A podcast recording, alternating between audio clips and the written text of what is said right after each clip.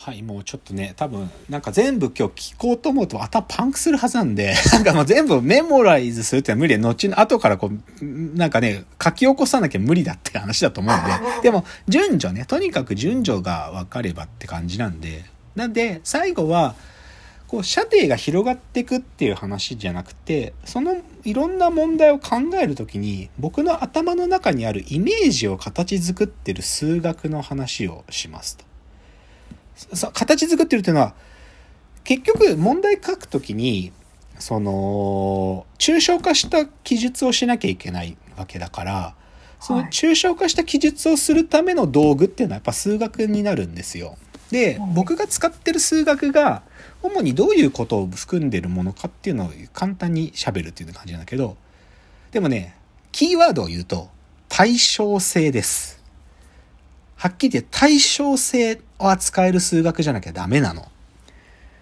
対称性っていうのはあって、でも、対称性ってのは単純な話で、A と B ってものがあって、この二つの関係を見ることができる数学ってことです。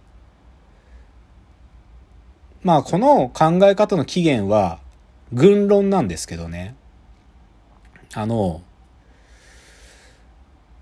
紐の結び目のね、紐をさ、結んで、そのひ、結び目にを覆うようにもう一回結んでとか、二本の紐を重ねながら結んでとか、結び目ってたくさんあるじゃない？結び方って。一本の紐の中に何個も結ぶってものもさ、二つの紐を絡めながら結ぶっていうのも、絡めながらも一本の紐だけで結ぶとかさ、結ぶっていろんな方法あるんだよ。はい。で、はいでも、これを、なんか、いろいろなんかね、話を抽象化していくと、単純に時計の針の12進数と同じようなものとして分類できるみたいなこと考えるんだよ、軍論っつうのは。ちょっとむずいかな。要は、なんか結び目のことを考えてるのに、実は十二進法の時計のなんか針の進み方の分類と同じだみたいなことが言えたりするのが軍論のすごいとこなんだけど、でも何が言いたいか、言いたいことは分かり、何、具体的っていうよりかは、二つのものを、が対象かどうか、つまり、同じ構造を持ってるかどうかを見るっつうのが対称性ってコンセプトなのね。あうんー。まあこの辺は本対称性って入ってる本とか読めば一発でわかるんだけどでそでその時にでもこの対称性見た時に厳密な違いがあるはずなんだけどうん本当はねこの A と B に違いがあるはずなんだけど対称性があるっていうふうに記述しちゃうと本当は違いがあったものがなかったことみたいに書けちゃったりすることってあるわけ。で、うん数学ってそういうこと結構たくさんやってんのよね。では、いそういうのが僕が言ってる隠蔽の数学なの。なかったものをないことにするような記述法をしてるやつ。何個か言おうか。言ってもわかんないんだけどな。うん普遍者、普遍者、まあ、べき、べきの普遍性とか言ったりするんだけど、まあ、これググってください。とか、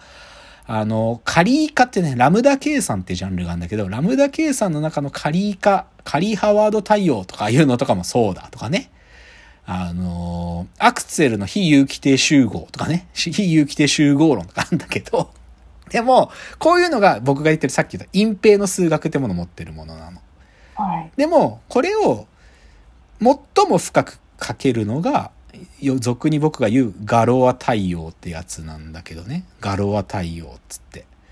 ガロア理論ってやつなんですよ。隠蔽の数学がより正確に記述でき、正確っていうかより抽象的記述できるのがガロア理論。で、で、ガロア理論っつうのはさっき言った、でもこれ言い換えはアジャンクションなんで、もう一個の手がかりの。アジャンクションっていうのは相対性って意味なんで、相対性っていうのはさ、対称性がったら戻ってきて同じになるっていう、こういう、なんていうか、A と B のこの関係性のことを記述することを相対性っていうのね。例えば、犬と猫って集合があった時に、犬の集合の中で一番ちっちゃいものは、えーじゃあチワワだとするじゃん。ちっちゃい。で、猫の中で、まあ、本当わかんないけど、一番ちっちゃい猫は、わかんないけど、スコティッシュフィールドだとするじゃん。そうするとさ、ちい犬の中で一番小さいものを探した後、じゃあそれを猫の集合の方に当てはめてみるとスコティッシュフィールドになるなっていう、こ、この行ったり来たりのことを相対性って言うんだよ。で、それを、まあ英語で言うとアジャンクションつってて、でもこういうの持ってるやつを僕はよく使うわけね。てか、このね、相対性の方はどっちかというと、あの、僕の師匠である郡司さんがこの使い方を発明したんだけどね。うん。こここれを使うことで軍事理論が言ってるものがより定式化できるって彼が2000年代にやってた仕事はほとんどこの仕事をしてたんだけど。うん。だからんだからそういう意味ではこここにどっちかというと僕が軍事理論を積極的に使う数学の部分はここにあったりするんだけど。ででちょっとごちゃごちゃ言ってるけどでよくね僕須田さんに聞かれるのは竹野内さんがよく言う剣論って一体何ができることなのってよく言われるんだけどでも、剣論は、要は僕がここで言った隠蔽の数学やアジャンクションってことを、最も高いレベルで使えるものが剣論なんですよ。最も高い抽象度で使えるのが剣論なの。だから、剣論って何かができるって発想じゃなくて、てか、剣論は何を考えてることなのってことじゃなくて、剣論は基本ツールなんです。ツール。物事を考えるためのツールで、でも圏論クラスの抽象度で書けると、もう全部わかるっていうか、全部わかるか全部書けるんだけどね。で、ちょっとここのチャプター超ムズなんで、でも僕が言ってる話が見通せるためにっていうか見通せてる人はこの本読むとめっちゃさっきのエクスタシー感じるよっていうのが、田中久美子さんっていうのがに、これね、サントリー学芸賞を取ってる本なんだけど、2010年の本で、記号と再起って本がある。記号、再起っていうのは再び変えるって書いて再起ね。記号と再起、記号論の形式プログラムの必然っていう本があって、僕この本読んだ時、あ、俺が考えてること間違いじゃなかったって確信したね。あの、間違い、確信した部分は、僕が集めてた数学の道具立てが、やっぱり合ってるって思った。合ってるっていうのは、この抽象度を持っていれば、いろんなことにやっぱり触れる数学の道具立てだなってことに再確認できた、この本で。うんで、それと同じような角度の話で、照井和成さんって方が2015年に出した本で、コンピューターは数学者になれるのかって本がある。えっ、と、コンピューターは数学者になれるのか、数学基礎論から証明とプログラムの理論へって本があるんだけど、で、この本もこれ2015の本で、この本読んだ時も、あ、やっぱりまだ俺の道具立て古びれてないって思ってる。2015時点で。で、でそれの確信があったから僕は会社作るんだけど、だから、あの時作ってた数学が今の AI って話にも全然余裕で触れているし、AI っていうか機械学習の世界の中でもオリジナリティ持ったモデルが自分が作れるって、まあ確信を強めた本でもあるんだけど、だから、この2冊の本とか読むと竹之内が言ってる話が使える話なんかってことが、なんか、この本読めたらわかるって言って。っていうのでちょっと補足。はいや、疲れちゃった。なんかちょっと、すごい勢いで喋ったから。でも、スダックス Voicy 聞くとね、今日の話からこぼれてる話題も喋っとるんよ。なんか。で、今日僕ぶっちゃけ単線的に結構本当に分かりやすくするために僕の勉強のルートをさ、はい社会人、社会学人文科学で論理学数学があって自然科学みたいなこの角度で言ったけど本当はこんな単線じゃないんだよ。もっとハイパーリンクになってるわけ。ももっとこっちやってる時にでも物理のこの話気になるな、こっちだとか言ってそのハイパーリンクがもうひたすらぐーっと重なってくるみたいな感じなんで、厳密に言えば、道具立て、道具立てだから剣論やってんだよねっていうぐらい分かりやすい話ではないんだよ、本当は。本当は、たなんかそうじゃないこと考えてる時に剣論の話が出てきて、え？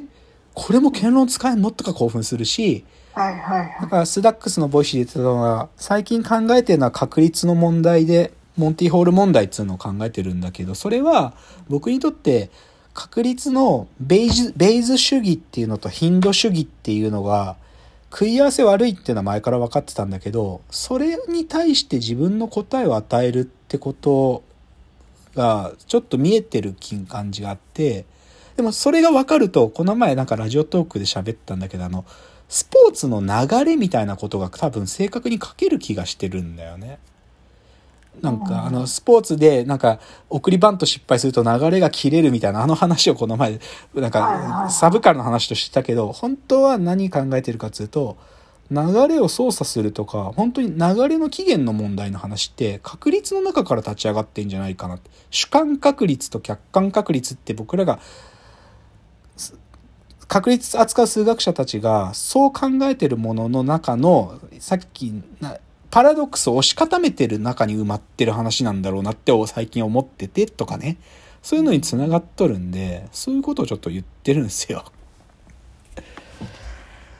なんかすげえわーと喋っちゃってちょっと深谷さんのもう最後なんかもうリアクション聞く暇すらなかったからちょっとほんのちょっとなんかちょっと須田さんへのアンサーでもある回だったんでちょっと深谷さんなんかね須田さんも気にしてるんですよ。あの、聞き役の彼女は竹野内さんが言ってること分かってんの？っていう、ね、なんか、その須田さんのボイスの中で言ってるの。で、彼女も絶対なんかそういう、竹野内さんが一回ね、地の履歴を喋った方が、彼女だって聞きやすくなるはずだっていうのが須田さんの主張だったんで、ちょっと深谷さんの感想をちょっとね、フルフルじゃないけど、ちょっと聞いて終わる感じしようかな。